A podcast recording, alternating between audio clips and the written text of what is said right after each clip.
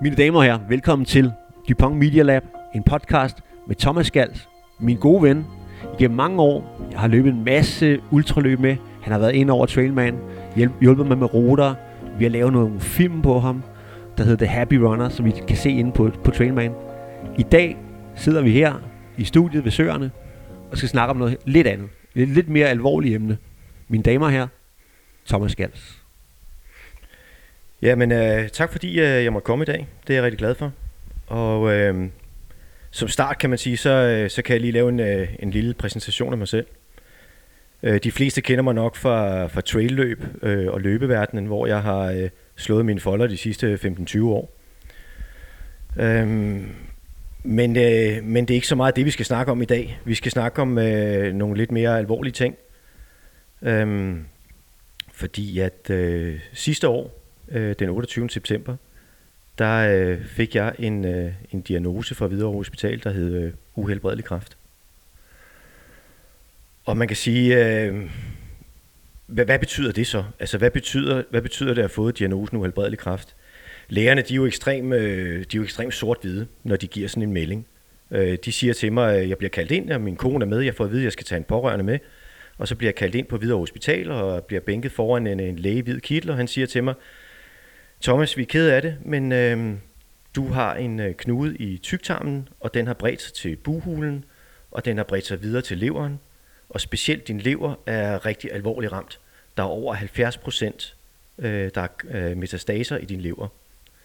Øh, og det gør, at øh, du får diagnosen uhelbredelig kræft. Det vil sige, at øh, hospitalerne de tilbyder ikke øh, helbredende kemo, men de bety- øh, tilbyder livsforlængende kemo. Øhm, og det er jo, det er jo, det er jo et, et ekstremt slag at få. Altså, og øh, man er helt rundt på gulvet, og hele ens liv bliver vendt øh, 180 grader på hovedet. Øhm, og man kan sige, jamen, jamen, altså, hvad for, nogle, hvad for nogle tanker går igennem en, når man, øh, når man får sådan en diagnose, ikke? Øhm, og, og hvis, hvis man går ind, og, og det skal man jo selvfølgelig lade være med, men det kan jeg jo ikke lade være med, men hvis man går ind og googler den type kraft, som jeg har, øh, så, øh, så ser det jo sort ud. Altså, der er en, øh, der er en exit-dato, øh, der hedder måske 3-5 år, øh, i, i bedste fald. Og, og det er jo nogle ting, man skal, man skal forholde sig til fra, øh, fra det ene øjeblik til det andet. Sådan en samtale, den tog 20 minutter, og i løbet af de 20 minutter, der bliver hele dit liv vendt 180 grader på hovedet. Øhm, og den første reaktion er jo selvfølgelig, at, at man bliver helt ekstremt ked af det og berørt af det, og øh, vi, vi knækkede helt sammen, da vi kom ud fra, øh, fra, fra doktoren der. Altså, vi kunne slet ikke, øh, vi kunne slet ikke stå på benene. Altså, det var, det var forfærdeligt. Jeg, øh, jeg kan ikke lade være med at tænke på det her med, at øh, du er jo en mand, som har gjort alle de rigtige ting. Du er en god mand, god far, god ægte mand. Så tænker jeg nogle gange det her, hvordan fanden, altså hvorfor, hvorfor dig? Hvorfor blev du ramt af det her? Hvad er det der, altså? Jamen det er jo, det er jo skægt, ikke? fordi det er jo, eller, det, det er der jo rigtig, rigtig mange, der, der, der spørger mig om, ikke? så siger jeg, men prøv at høre, det er jo mega uretfærdigt, ikke? Altså, jeg er ultraløber, og jeg øh, er i sindssygt god form, og jeg drikker stort set ikke alkohol, og jeg lever forholdsvis sundt. Hvorfor er det egentlig taget mig? Og det har jeg jo også spurgt lægerne om at sige, jamen, hvad, hvad gør jeg er mere eksponeret for det? Prøv at høre, vi har ikke, vi har ikke kraft i vores familie. Vi har ikke øh, været, været berørt af, af, af sådan nogle øh, gener heldigvis før, vel? Men, men som, som de fortalte mig, jamen alle mennesker har kraftproteinet i kroppen, øh, og for nogen, der, øh, der bliver det bare aktiveret, og det kan komme ud i den blå luft, de kan ikke forklare hvorfor. Mm. Øhm, men, men det er jo selvfølgelig nogle af de ting, man også tænker på, hvor er det dog mega uretfærdigt, ikke? Altså, øhm, men, men, men ja, det, det, der er ikke noget svar på det. Det kan ramme, det kan ramme alle mennesker, ikke? Jo, altså det, jamen det er jo, det er jo, det er jo, det er jo tankevækkende på en eller anden måde, at, at, øhm, at liv er jo skrøbeligt, og det finder vi jo nogle gange ud af. Øhm, det jeg godt kunne tænke mig lige at, at spørge dig om, Skals, det er jo, at øhm, liv før diagnosen til liv efter, de omvæltninger, de ting, de ting, der sker, alle de ting, du gør, prøv lige at, øh, at sætte et par ord på, øh, hvordan din hverdag er blevet efter diagnosen. Hvad du gør. Jeg ved, du gør en masse ting, og vi kan følge dig på sociale medier med breathwork, meditation, musik. Hvordan, hvordan er, er det efter, at du har fået den diagnose? Hvordan sætter du, det ser ud som om, at du sætter pris på de små ting i hverdagen. Du ved, de her, jamen, solen skinner og alle de her ting, som man måske bare tager for givet når man, øh, når man ikke tænker over, at der er en udløbsdato på et tidspunkt. Jamen det er jo klart, at øh, når man lige har, har slugt kamelen, når man lige har slugt kamelen der, at, øh, at du har uhelbredelig kraft, så, øh, så begynder man jo at, at tage sit liv til, øh, til refusion. Øh, og det gør man jo lynhurtigt, fordi at øh, der går en masse tanker igennem ens hoved. Øh, man, man tænker på, jamen, øh, hvad, hvad skal der ske med min familie? Hvad skal der ske med min kone? Ikke? Altså, når jeg oplever øh, at få børnebørn, øh, når jeg ser min, øh, min døtre blive gift. Det skal lige siges, jeg har øh, tre piger i alderen fra øh, 12, 18 til øh, 21 år. Øh, og jeg har min øh, kone Tina, som jeg har været gift med i 23 år. Øh, og, og, vi, og vi bliver jo alle sammen enormt berørt af det her, ikke? Øh, men man kan sige, for ligesom at, at, at, at spole lidt tilbage til, hvad, hvad, hvad jeg gør, og hvad det har betydet for mig. Øhm, lige da jeg fik diagnosen, der havde jeg det rigtig, rigtig skidt. Øh, jeg var blevet syg, og jeg havde ondt i maven, og vi kunne ikke rigtig finde ud af, hvad pokker det var. Jeg havde selv en idé om, at det var måske noget tarmslyng eller et eller andet. Og det var ligesom det, der fik aktiveret, at jeg kom til lægen og blev scannet og alle de ting der. Ikke? Men, men i og med, at jeg var meget syg der, så tabte jeg en forfærdelig masse kilo også. Jeg var helt nede på øh, 66 kilo vejer normalt 75. Øh, så i løbet af et par uger tabte jeg ekstremt mange kilo og var udmagret og tynd, og, og det så skidt ud. Og lægerne var, øh, var forholdsvis bekymrede for mig, fordi de siger, at Thomas, når du skal i gang med kemo, og det skal du så hurtigt som muligt, øh, så er det noget skidt, at du har tabt så meget, fordi at, øh, at kemoen er rigtig, rigtig hård for din krop, så derfor så skal kroppen jo helst være så, øh, så rustet til at tage imod de giftstoffer, som vi propper ind i det som muligt. Så de var bekymrede for mig i starten, og sagde, at øh, jeg, måtte ikke, jeg måtte simpelthen ikke tabe mig mere, fordi så begyndte øh, øh, kemoen at være et problem. Så, øh, så min tilgang til det her, det var jo, at da jeg først ligesom havde, havde accepteret, at, at, at det er sådan situationen er, og, så, og sådan er jeg meget firkantet som person også, ikke? Altså jeg, jeg accepterer, øh, hvordan situationen er, og så, så tænker jeg til mig selv, hvordan kan jeg komme videre? Der findes jo to slags mennesker, der får sådan en diagnose. Ikke? Der findes dem, som der sætter sig hen i et hjørne og øh, har ondt af sig selv og, og går ind i en skal og, og, og, og, og, og bliver, gør ikke noget ved det. Og så, så findes der sådan en type som mig, så siger, okay, nu har jeg fået den her diagnose, hvad kan jeg selv gøre? Hvilke knapper kan jeg gå ind og skrue på? Ikke? Altså, og de knapper, jeg kan skrue på, de skal op på fucking volumen max. Øhm, så, så mit første øh, issue, det var jo min vægt øh, som jeg skulle gøre noget ved. Og det, øh, det kan man jo gøre, fordi jeg øh, fandt så nogle kostplaner, og så siger jeg, jamen øh, det kan godt være, at lægerne siger, at øh, når du er inde i et kemoforløb og et kraftforløb, så er det umuligt at, at tage på, fordi at, at, at kroppen bruger alle ressourcer på at kæmpe mod kraften, og du kan ikke tage på i muskelmasse, og det hele er bare noget skidt. Men, men der er jeg måske sådan lidt, øh, lidt jubelidiotagtig, fordi at, at jeg, jeg, jeg køber ikke sådan nogle, sådan nogle diagnoser der. Jeg tænker bare, at øh, Jamen, det, det kan jeg sagtens selv gøre noget ved. Så øh, jeg satte mig en plan, der hedder 3.000 kalorier hver eneste dag. Og det skal vel og mærke være, være de sunde kalorier, ikke? Altså, det skal være det skal være ris, det skal være pasta, det skal være nød, og det skal være olie, det skal være alle de ting der, ikke? Altså, det skal ikke bare være øh, tre stykker skosebryst ned fra Emery's, vel? Altså, det skal være de sunde kalorier. Og det er hårdt arbejde. Det er hårdt arbejde at køre 3.000 kalorier om dagen, ikke? Øh, men det gjorde jeg så, og jeg holdt øh, øje med hele min øh, kost inde i en, øh, i en app, øh, som jeg fandt på telefonen, hvor jeg registrerede og monitorerede alting. Og langsomt begyndte der at ske noget. Øh, det startede med 200 gram om ugen, tog jeg på, så gik jeg op på 400 gram om ugen, og lige pludselig så tog det fart, så var det, så var det kilo, vi talte. Øh, og i løbet af fire uger, der var jeg op på, øh, på 72 kilo. Og jeg havde sat mig et mål, fordi at jeg, var, jeg har jo været, rigtig været, altså altid været glad for at bevæge mig og motion og sådan noget. Men jeg havde også sagt til mig selv, at det nytter ikke noget at dyrke nogen form for kardiosport, fordi jeg var bange for at, øh, at forbrænde det, som jeg tog på igen. Øhm, så jeg stoppede alt løb og alt bevægelse stort set, mens jeg var på den her kostkur. Og jeg havde sat mig selv et mål, der sagde, at når jeg ramte 72 kilo, så ville jeg starte op på at løbe igen.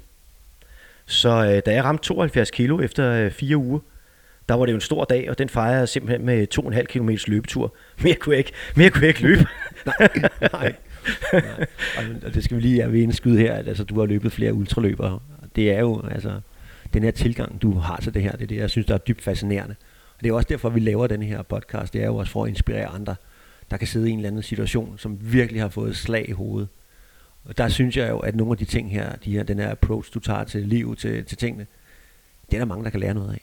Så jeg håber, at der, vi kan finde noget inspiration, og at den her kan være med til at komme ud og, og leve, at der er nogen, der kan ligesom se, okay, det kan godt være, at vi sidder i en håbløs situation, men, men der er altså en måde, man kan gøre det på, fordi det, det behøves nødvendigvis ikke kun at handle om kraft. Det kan handle om alle mulige andre ting i livet, Thomas. Altså, når vi sidder i de her situationer, som ikke er så sjove, sådan er det jo, livet går op og ned, jamen, øh, så kan man tage skeen i den ene hånd, og så gøre noget ved det, eller man kan lade det stå ved, og så, øh, så ender man med en depression, og, og hvad man ellers er, måske selvmord. Der er jo simpelthen så mange selvmord i, i blandt unge mennesker i dag, hvilket er mm. ganske forfærdeligt. Jamen det, det er rigtigt. Altså, og, og jeg havde jo også, jeg havde jo også den tilgang, at, at jeg skulle gøre alt, hvad jeg kunne øh, for at bekæmpe det her. Ikke? Altså når jeg kiggede på min kone, og jeg kiggede på mine børn og min familie og venner, jamen, jamen så, så kunne jeg ikke være andet bekendt, end, end at kæmpe 100 procent. Øhm, og det gjorde jeg jo så også. Altså man kan sige, nu har jeg jo ligesom fået styr på kosten. Jeg var kommet op i kilo. Øh, mine kemoer, de begyndte at, at, at, at, at, at skulle, øh, dem, dem skulle jeg til at have. Øhm, og ja, min krop responderede rigtig, rigtig godt på, øh, på kemoen.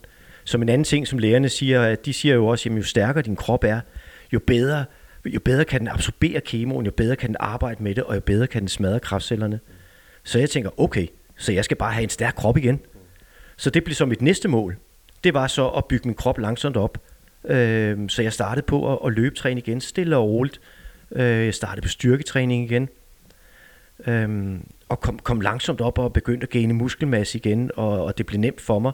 Og, og jeg havde det nemt ved kemo. Altså man hører nogle skrækhistorier om folk, der, der får kemo, som der ligger i fosterstilling og kaster, kaster op og alt muligt. Men, men det var jeg heldigvis forskånet for. Øh, jeg responderede helt ekstremt godt, og det sagde lærerne også, at det er jo, det er jo en af fordelene ved at have været i god form, og vi stadigvæk at være i god form, og ved at have et drive, det er, at din krop, den, den arbejder rigtig godt med kemo. Så, øhm, så det gjorde jeg jo så, og jeg fortsatte, og jeg øh, fokuserede stadig på min kost, og jeg fokuserede stadig på den sunde livsstil. Alkohol havde jeg jo droppet helt, øh, allerede da jeg fik diagnosen, droppede jeg 100% alkohol og rørte det ikke siden. Men du, du har aldrig været en, der har rørt meget alkohol. Du har ikke, altså, du har ikke været en eller anden festabe. Altså, du, du har jo du har levet et, et sundt liv. Altså. Ja, fuldstændig korrekt, ikke? Men, ja. men jeg tænker, når man, når, man, når man får en diagnose, der hedder ekstrem kraft i leveren, mm. så, øh, så, så, skal man, så er der ingen grund til ligesom at, at begynde at, at, at drikke alkohol. Så det stopper jeg simpelthen fra den ene dag til den anden. Mm.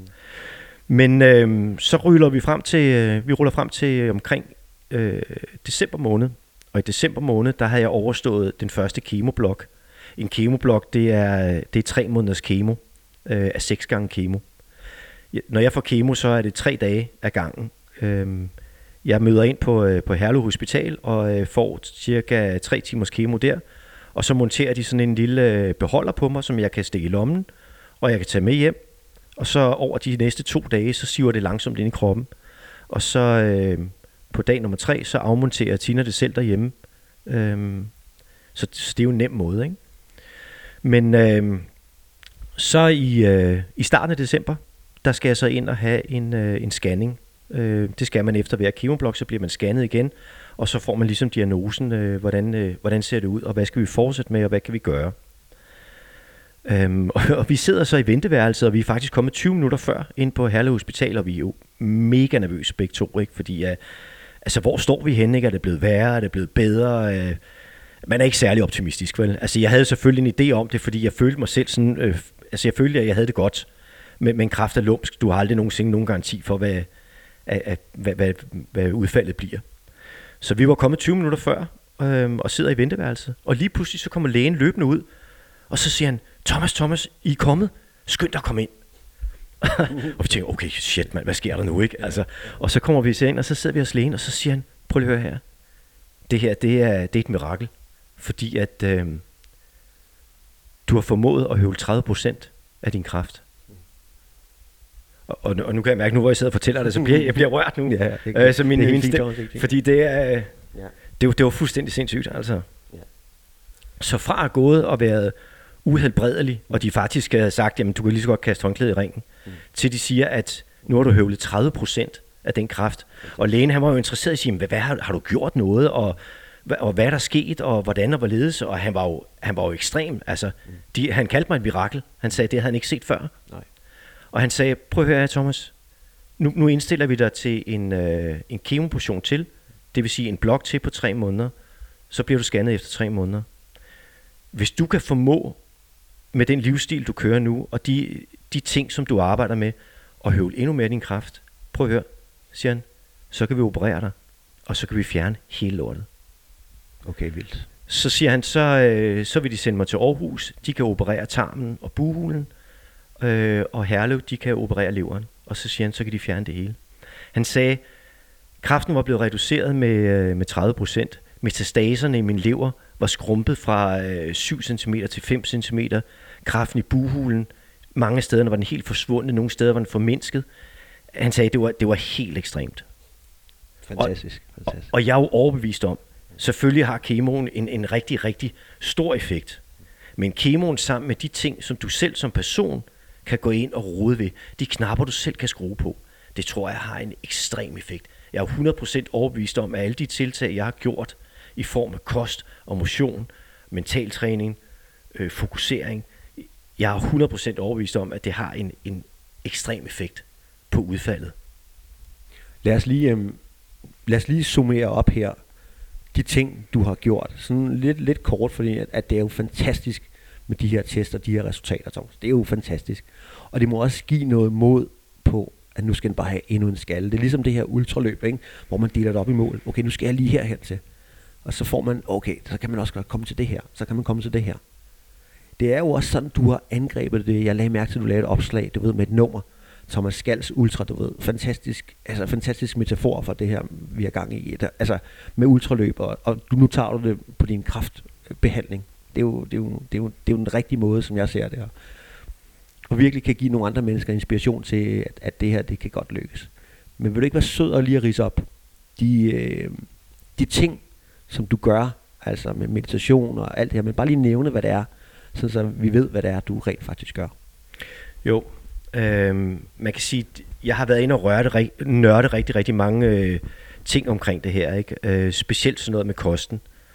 Øh, man kan sige, at øh, det, som der er vigtigt, øh, når vi snakker kost, det er, at øh, i forbindelse med et kraftforløb, det er, at du får en masse antioxidanter. Antioxidanterne er dem, der går ind og roder ved de frie radikaler inde i, i kroppen. De frie radikaler, det er dem, som der kan lave celle, celleforandringer i din krop, som blandt andet kan, kan udløse kræft.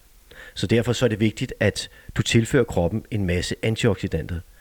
Så jeg har været inde og nørde øh, forskellige typer af superfood, og, og fik, øh, fik tilsendt nogle, øh, noget forskelligt øh, pulver fra USA og forskellige andre ting, og har så fundet et produkt, som, øh, som jeg drikker hver eneste morgen. Og det er, det er sådan en øh, algegrøn masse, som er, er et, et pulverform af broccoli, spinat, grønkål, græskarkerner og alle mulige ting. Den drikker jeg hver morgen. Til dem, som, som ikke ved, hvad det er, de er jo på mange podcasts, de sponsorer alle podcasts i udlandet. Jeg går ud fra, at det her produkt er Athletic Green. Ikke, at vi ikke er sponsoreret af dem, og det ikke, men, men jeg tænker, det er det. Det, det har jeg også prøvet, ja. Nå. Øhm, og det er faktisk det. De tilbyder det samme. Øh, dem, som jeg bruger nu, øh, kommer fra et, øh, et firma, der hedder Bulk. Mm. Øhm, og de tilbyder, eller de tilbyder det samme produkt, øhm, bare bare til en lidt anden pris. Oh, ja, okay. Ja, ja, ja, ja. ja, ja. Men der, der er du også, det ved jeg, Thomas, når du går ind for noget der, så går du 3000 procent i det, og så har du undersøgt alt. Så, 100%. og, og, prisen har selvfølgelig også en, en, en, hvad hedder det, en faktor, når vi snakker om det her. Ja. Øhm, Man kan så sige, at, at ud over det, så har jeg, øh, altså jeg har en fast morgenrutine, øhm, som jeg også, jeg, jeg, jeg skriver jo på Facebook en gang imellem om øh, tanker og følelser og, og de tiltag, jeg gør. Øh, men jeg har en fast morgenrutine, der hedder hver eneste morgen, og det har jeg gjort de sidste øh, fem måneder. Der øh, laver jeg en omelet af tre æg, der kommer spinat i, kommer en lille smule ost i, den spiser jeg sammen med mine øh, superfoods. Udover det, så øh, spiser jeg et øh, vitamin i form af noget B-kompleks, spiser multivitamin, og jeg spiser fiskeolie. Det er fast rutine for mig hver eneste morgen. Udover det, så øh, man kan sige, så har du så har du sådan nogle styr på øh, du har styr på øh, på kosten og hvad du kan gøre med det. Øh, du har styr på motionen. Du, jeg løber øh, 3 til fire gange om ugen løber jeg trailløb, øh, bare små ture. Øh, jeg kører noget styrketræning ved siden af også i, i det omfang jeg nu kan. Øh, så øh, har jeg sat mig for her, øh, det er så det næste mål her, det er den næste kemoblok, der vil jeg arbejde rigtig meget med, øh, med det mentale. Jeg har altid været stor tilhænger af sådan nogle ting, og har altid rodet meget med det, og, og haft sådan en idé om, at, at kroppen er et, øh, et, et holistisk øh, produkt, som, øh, hvor det hele hænger sammen. Så jeg har altid lidt været en sokker inden for sådan nogle mentale ting. Ja, det ved jeg, og du har jo også, på dine arme har du jo sådan den her, den oldnordiske mytologi på, på dig tatoveret, ikke? nu når man, når man er i den her situation, som du er i, og, øhm, så tænker jeg, at, at, at, at hvordan, hvor er du henne med religion? Altså, øhm, det, det, jeg tænker, det, det giver nogle tanker. Altså, jeg har selv, øh, selv haft de tanker, når man mister nogen, der er en nær. Så, øh, så har man jo den her, øh, så får man det her følelse om, hvad, hvad, hvad er det, der sker bagefter? Og der kommer religionen lidt ind i, i, i billedet. Hvor er du henne der med, altså, hvad, hvor, hvor er vi henne med, med den tankegang? Ja, altså man kan jo sige, min, øh, min krop den bærer jo præg af, af nordisk mytologi. Øhm, og, og, og dermed er det ikke sagt, at jeg på nogen måde er hverken shamanistisk eller asetro eller noget. Jeg, jeg, det er ikke nogen tanker, jeg sådan lige umiddelbart har gjort mig. Altså, jeg, jeg tror, jeg er sådan et sted midt imellem det hele. Altså, ja. øhm, det, det er jo klart, at, at, at når man får sådan en diagnose, som jeg har, så er man også nødt til at tage nogle, øh, nogle rigtig hårde snakke derhjemme. Øhm, så jeg har jo selvfølgelig sammen med, med, med Tina haft nogle, øh, nogle, nogle ubehagelige samtaler om, hvad der skal ske øh, i tilfælde af, og det ene og det andet. Ikke? Øhm, og og, og der, der kommer man jo ind og vender lidt sådan, jamen, hvad, hvad, hvad skal der ske med mig, hvis, øh, hvis jeg dør for eksempel? Ikke? Altså, skal jeg brændes? Øh, skal jeg begraves? Og, altså alle sådan nogle ting, det er, man, det er man nødt til at vende alle de der hårde snakke også. Ikke? Øhm, men sådan rent trosmæssigt, der, øh, der tror jeg ikke, jeg er, er tilhænger af noget specielt. Altså, jeg er sådan lidt, øh, lidt, lidt midt imellem, på en eller anden måde. Ja, altså, og det er jo også, man kan, man kan studere, studere alle de her religioner, om det er buddhismen, eller om det er altså, muslim eller kristen, eller hvad det er. Der er jo sådan en fællesnævner for det, det er jo, at, at det her med, at, at, at, at troen på, at der er noget andet, gør det jo hele lidt, måske lidt nemmere, kan man sige. Altså, om vi forlader den her, det her korpus, vi har, og så øh, flyver over af en kanin i næste liv, eller et egetræ, eller hvad fanden der sker. Det ved vi jo ikke. Altså, men, men den her tanke om, at vi, øh, vi ikke er her længere i det her, som vi nu er, vi sidder her over for os to. Det er der jo mange, øh, der, der, der siger er sundt for os. For eksempel Jordan Peterson følger jeg rigtig meget. Jeg synes, han er en fantastisk psykolog, og er meget online, og man kan lære meget af hans filosofier.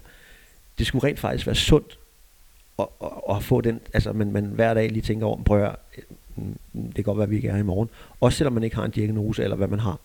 Det kan være med til at ændre ens tilgang til en masse ting.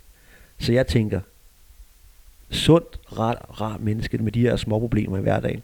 Hvis nu man tog den tilgang, du har taget nu her med diagnosen, prøv at tænke på, man, hvad man kan, ligesom, hvad man kan få ud af at udrette hver eneste dag.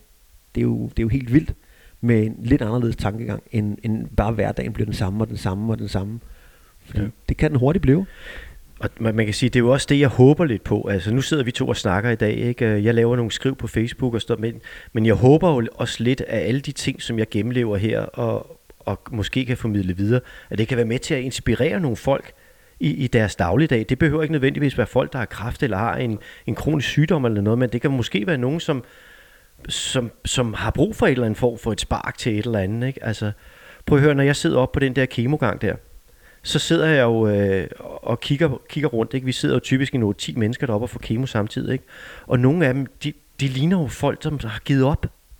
Og, og prøv at høre, jeg har lyst til at, jeg har lyst til at tage hende, den gamle dame, der sidder ved siden af Jeg har lyst til at tage en hånd og så sige, hey, skal vi ikke lige gå en tur? Ikke? Solen skinner, lad os komme ud og få noget luft. Lad os komme ud og bevæge os. Ikke? Eller du kigger over på den anden side, der sidder ham der, den, den måske kraftige overvægtige mand, og ser fuldstændig øh, slukket ud. Ikke? Og jeg siger, jamen hey, skal jeg hjælpe dig med nogle... Øh, skal jeg hjælpe dig med nogle, nogle gode idéer til noget kost eller et eller andet, der kan gøre, at du måske får lidt mere energi? Jeg vil rigtig gerne altså, øh, kunne, kunne inspirere nogen med det her. Ikke? Og det er jo også derfor, jeg ligesom, det er jo derfor, vi to sidder og snakker præcis, i dag. Præcis. Og det er, jo, det, det er jo derfor, vi to sidder og snakker i dag, og det er derfor, jeg er så åben omkring det. Ikke? Øhm, jeg har fået rigtig, rigtig mange henvendelser på, på Facebook. Jeg skriver, øh, skriver meget på Facebook sådan i, i perioder, når der er sket noget eller et eller andet. Jeg skriver meget med, med de tanker, jeg gør mig og sådan noget. Ikke? Og prøv at høre, du drømmer ikke om, hvor mange beskeder jeg får fra folk, som, som siger, hvor, hvor er det dog fedt, at du er så åben omkring det her, ikke? Fordi at, at, at, at kraft har jo i, i, i lang, lang tid været et tabuemne i Danmark, ikke? Alle kender til det. Alle har en eller anden form for, øh, øh for, for berøring med angst, ikke? Altså, så har man måske et familiemedlem, der har haft det, eller en god ven, eller et eller andet, ikke? Altså, men man snakker ikke rigtig om det det, det er sådan lidt svært, ikke? Altså, øhm, og det er jo det, jeg prøver med, med, min, med min skriv og med vores to samtale, det er ligesom at bryde det der tabu og den der berøringsangst, som der er omkring kraft. Mm. Øhm, jeg, jeg oplevede jo også, at øh, da jeg ligesom øh, meldte ud, at, at nu havde jeg fået den her diagnose, og, og det var noget skidt, og, og det var...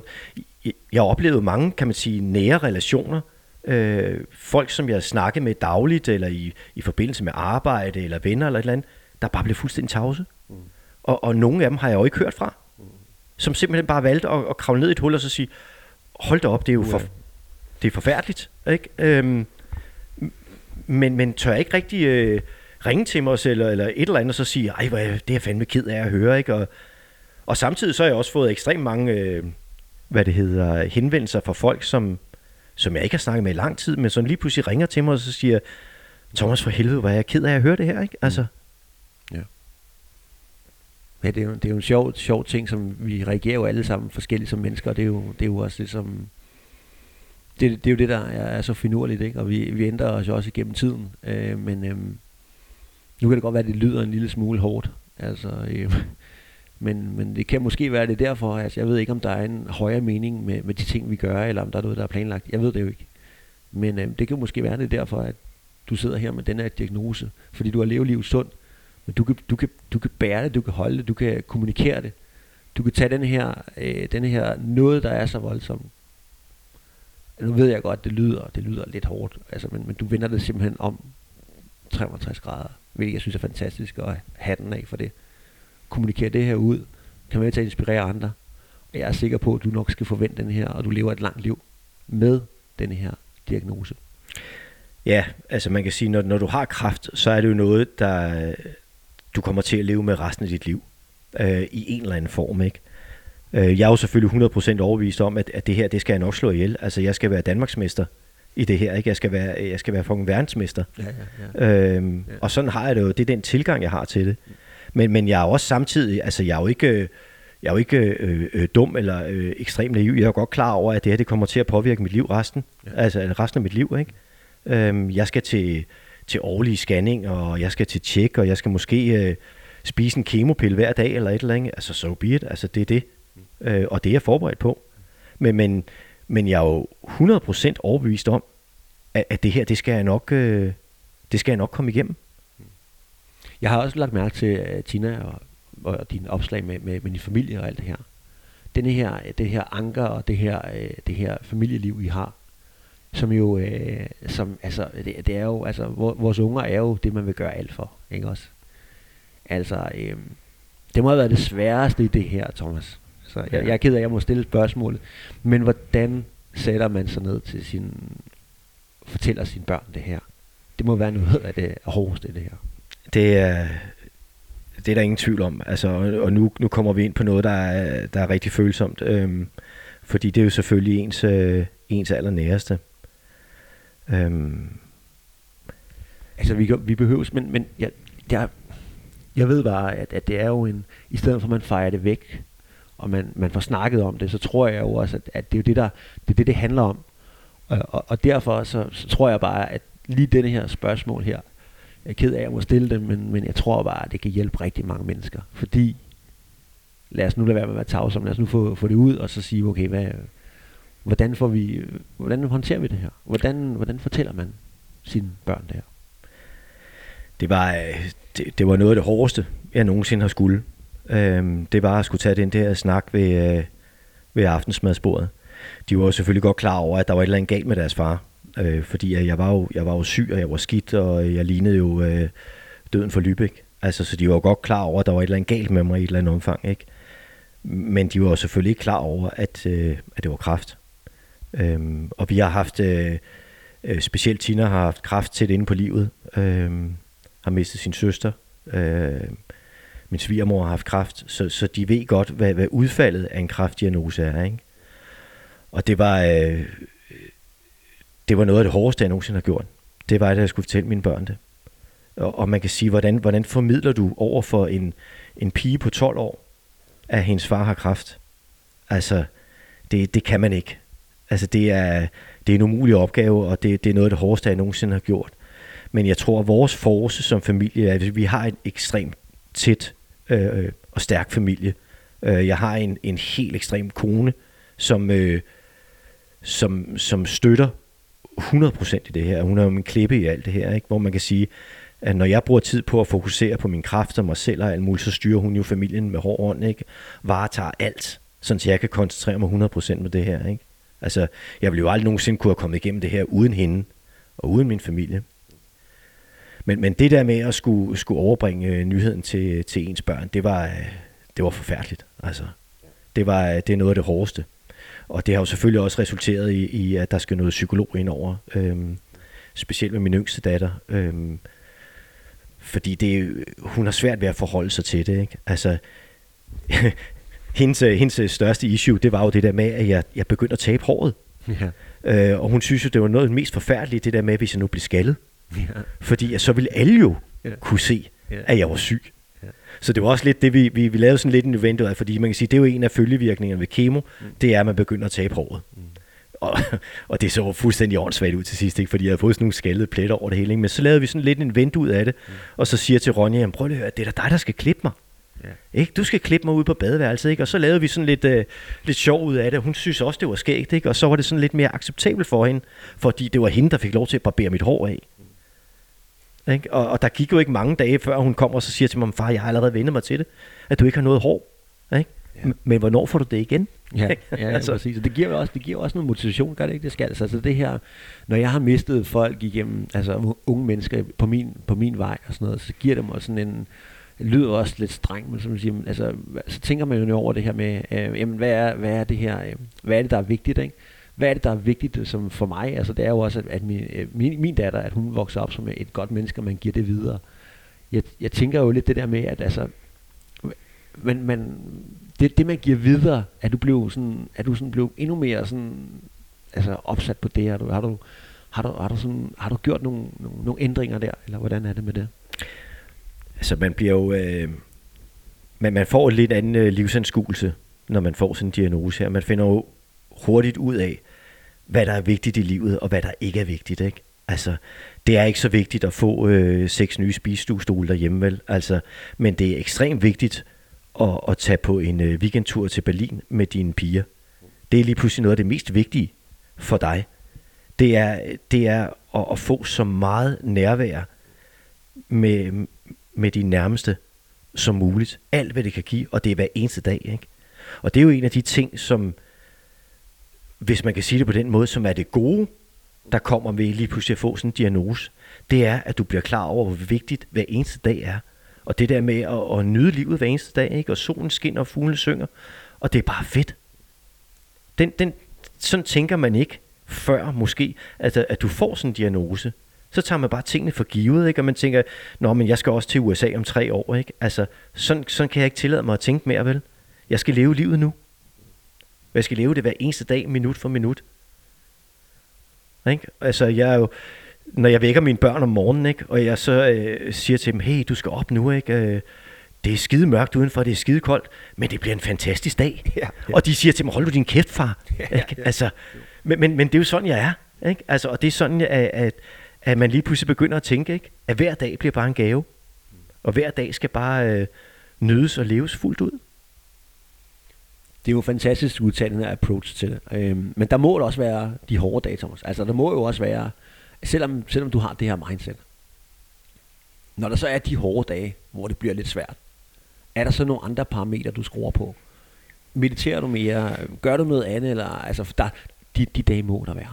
Der er, selvfølgelig er der også nogle dage, og det er specielt, øh, kan man sige, de dage, hvor at, at, at kemoen kommer. Ikke? Altså, Øh, den første dag, jeg kommer hjem, hvor jeg har fået kemo øh, på Herlev Hospital, der, øh, der får jeg sådan, der, jeg bliver sådan lidt konfus i hovedet, og kan godt blive træt. Øh, men, men, men, men jeg, jeg er ikke så påvirket af det, egentlig. Altså, øh, jo, så kommer jeg hjem, og jeg er sådan lidt skidt, og øh, så har vi sådan en tradition, der siger, okay, når far kommer hjem for kemo, så skal vi have kemobøger.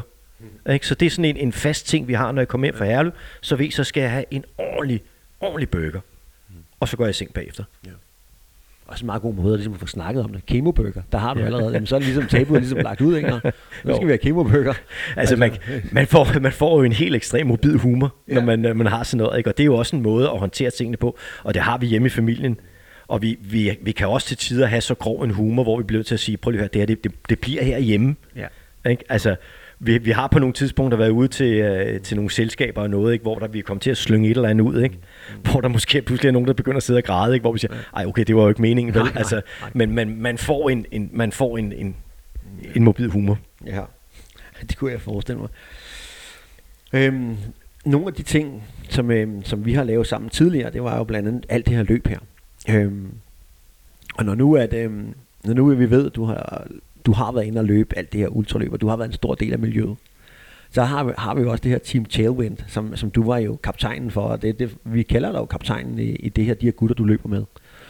Prøv lige at, at sætte lidt ord på, på de her mennesker her, som er nogle fantastiske mennesker, også nogle af mine kammerater.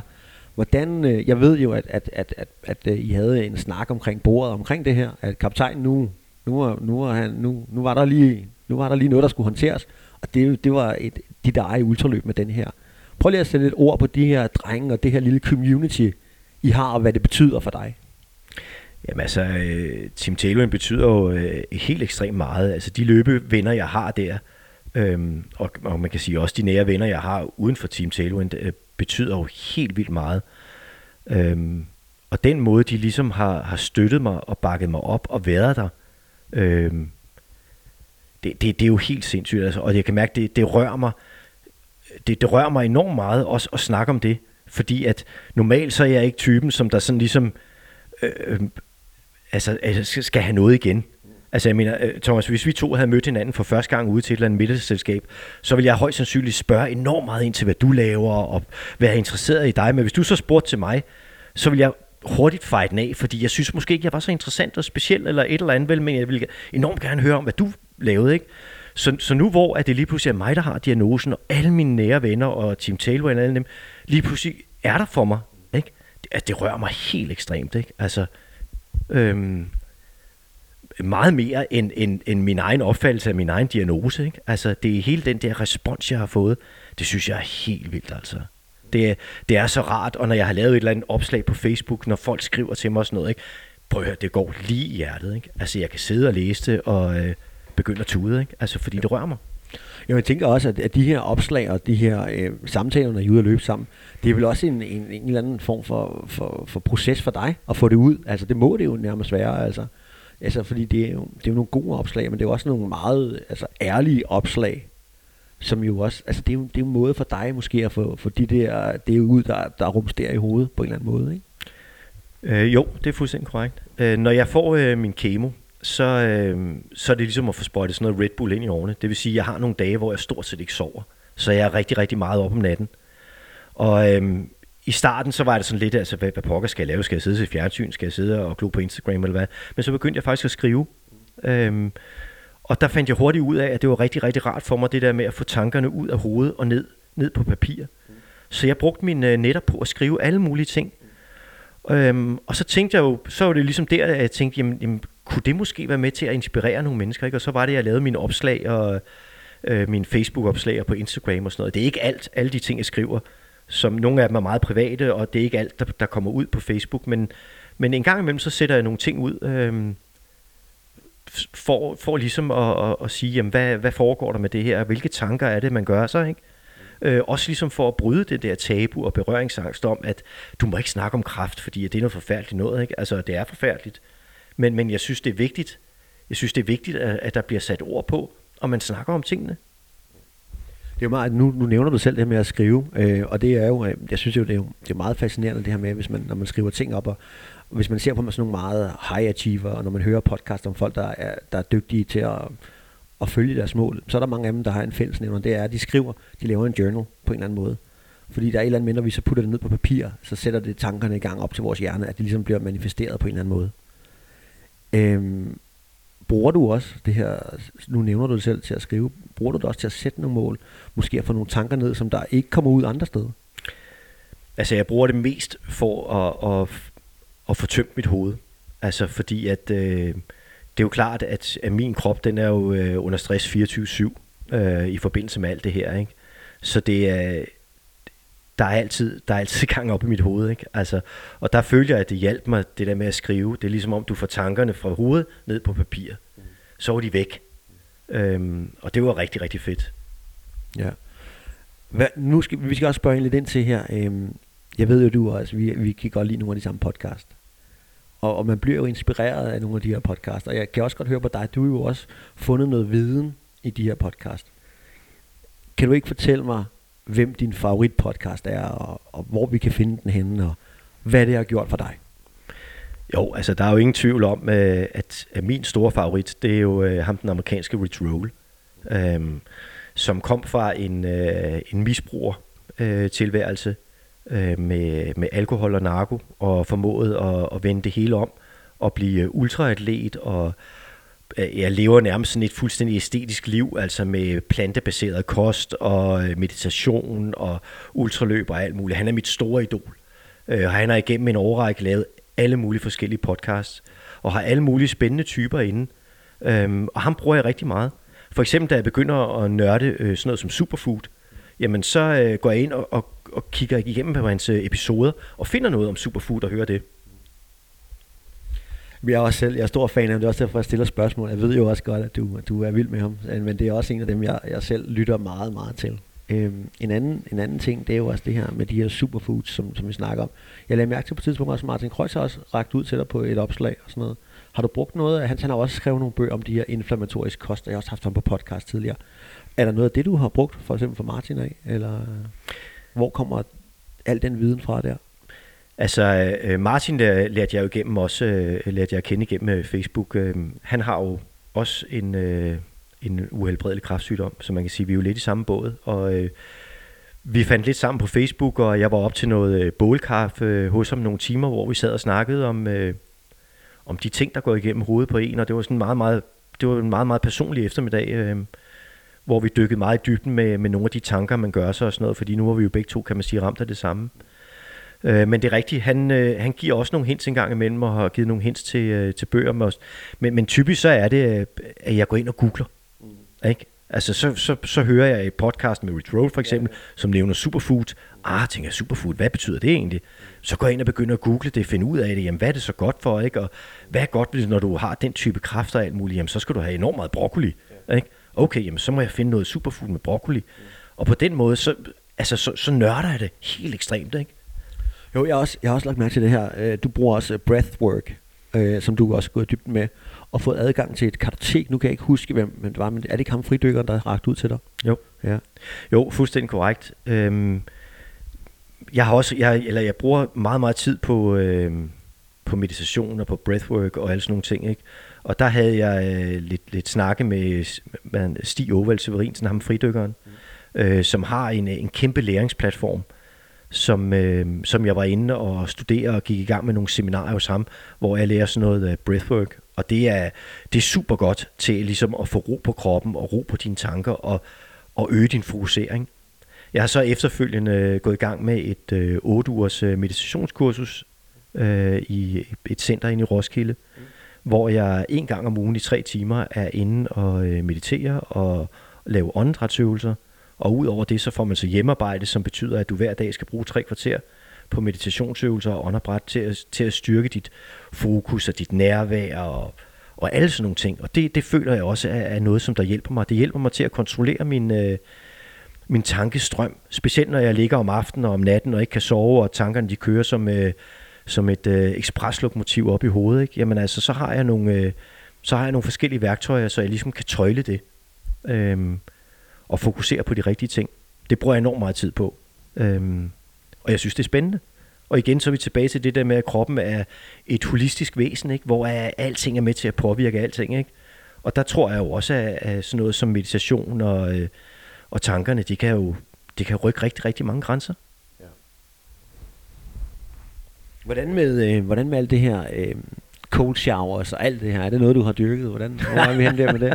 Nej, det er jeg ikke så god til, men det, jo, det har jeg også prøvet. Altså, jeg har også studeret Wim Hof og læst hans bog, og øh, så skal du starte med 30 sekunder om morgenen med iskoldt vand. Men, men prøv at høre, jeg, jeg, jeg duer ikke til iskoldt vand. Det gør jeg simpelthen ikke. Jeg, jeg prøver virkelig, og jeg vil gerne, og... Ja Nej, min kone, hun, øh, hun dyrker noget vinterbadning, og hun prøver ihærdigt at få mig med, og jeg kommer med alle mulige krumspringer og overspringshandlinger. Det dur ikke. Altså, nej, nej, nej. Det, det, jeg, jeg vil gerne, men jeg kan simpelthen ikke. Nej, det er jo, der er vi jo alle sammen så forskellige, men, men det er jo også, jeg tror ikke også, det handler lidt om, at, altså den her med den her, hvad hedder det, nysgerrighed, der er på alle de her forskellige ting, man kan gøre. Der er jo mange forskellige tilbud, ikke? Jo. Æ, der er jo noget, der virker for mig, og så er der noget, der virker for dig. Jo. Vi er jo alle sammen forskellige. Jo, og øh, jeg har en ekstrem nysgerrighed, altså for at, at udforske alle aspekter, hvad, hvad du kan gøre. Altså, og det har jeg altid haft. Øhm, og det er jo sådan lidt min tilgang til det hele. Ikke? Altså, det lyder måske lidt groft sagt, ikke? nu ved jeg godt, det er en, det er en kraftdiagnose, vi snakker om, ikke? men altså, for mig der er det her jo, det er jo lidt også en konkurrence, som jeg skal vinde. Øhm, og, og så, så undersøger jeg alle de tiltag og alle de ting, som jeg kan, kan gå ind og rode ved øh, for at vinde den her konkurrence. Ikke? Altså, øh, og det er jo nysgerrigheden, der driver det. Ja, det, lad, os nu, øh, lad os nu holde med det der, og så, øh, så tænker jeg også, at du nok skal vinde den her konkurrence. Du har jo du har lavet mange ting i dit liv, og det er jo øh, det er måske også med til at give den styrke og tro på, at det her det også kan lade sig gøre. Ja. Der er mange mennesker, de, øh, de har det der, som de kalder en bucket list de har sådan en, en masse ting, som de gerne vil. Men, men, man prøv at høre, Thomas, jeg har lavet rigtig, rigtig mange ting i mit liv. Og jeg, jeg føler, jeg har opnået alt det, jeg gerne vil. Jeg, jeg har ikke noget specielt behov for at skulle bestige Kilimanjaro, eller øh, løbe Western States, eller sådan et eller andet. Vel? Jeg, jeg føler ligesom, at jeg er nået sådan en vugge nu, hvor der er ro på. Ikke? Og det betyder også, at jeg kan koncentrere mig 100% om det her. Ikke? Altså, jeg har ikke nogen ting, jeg skal nå, vel? Nu skal jeg bare have denne her i mål. Jeg synes, det, det er en fantastisk afrunding af den her første podcast. Øhm, jeg tænker, at vi, vi laver en del nummer to, men øhm, jeg vil benytte lejligheden til at sige tusind tak, fordi du tog din tid til at være med på, på den her podcast.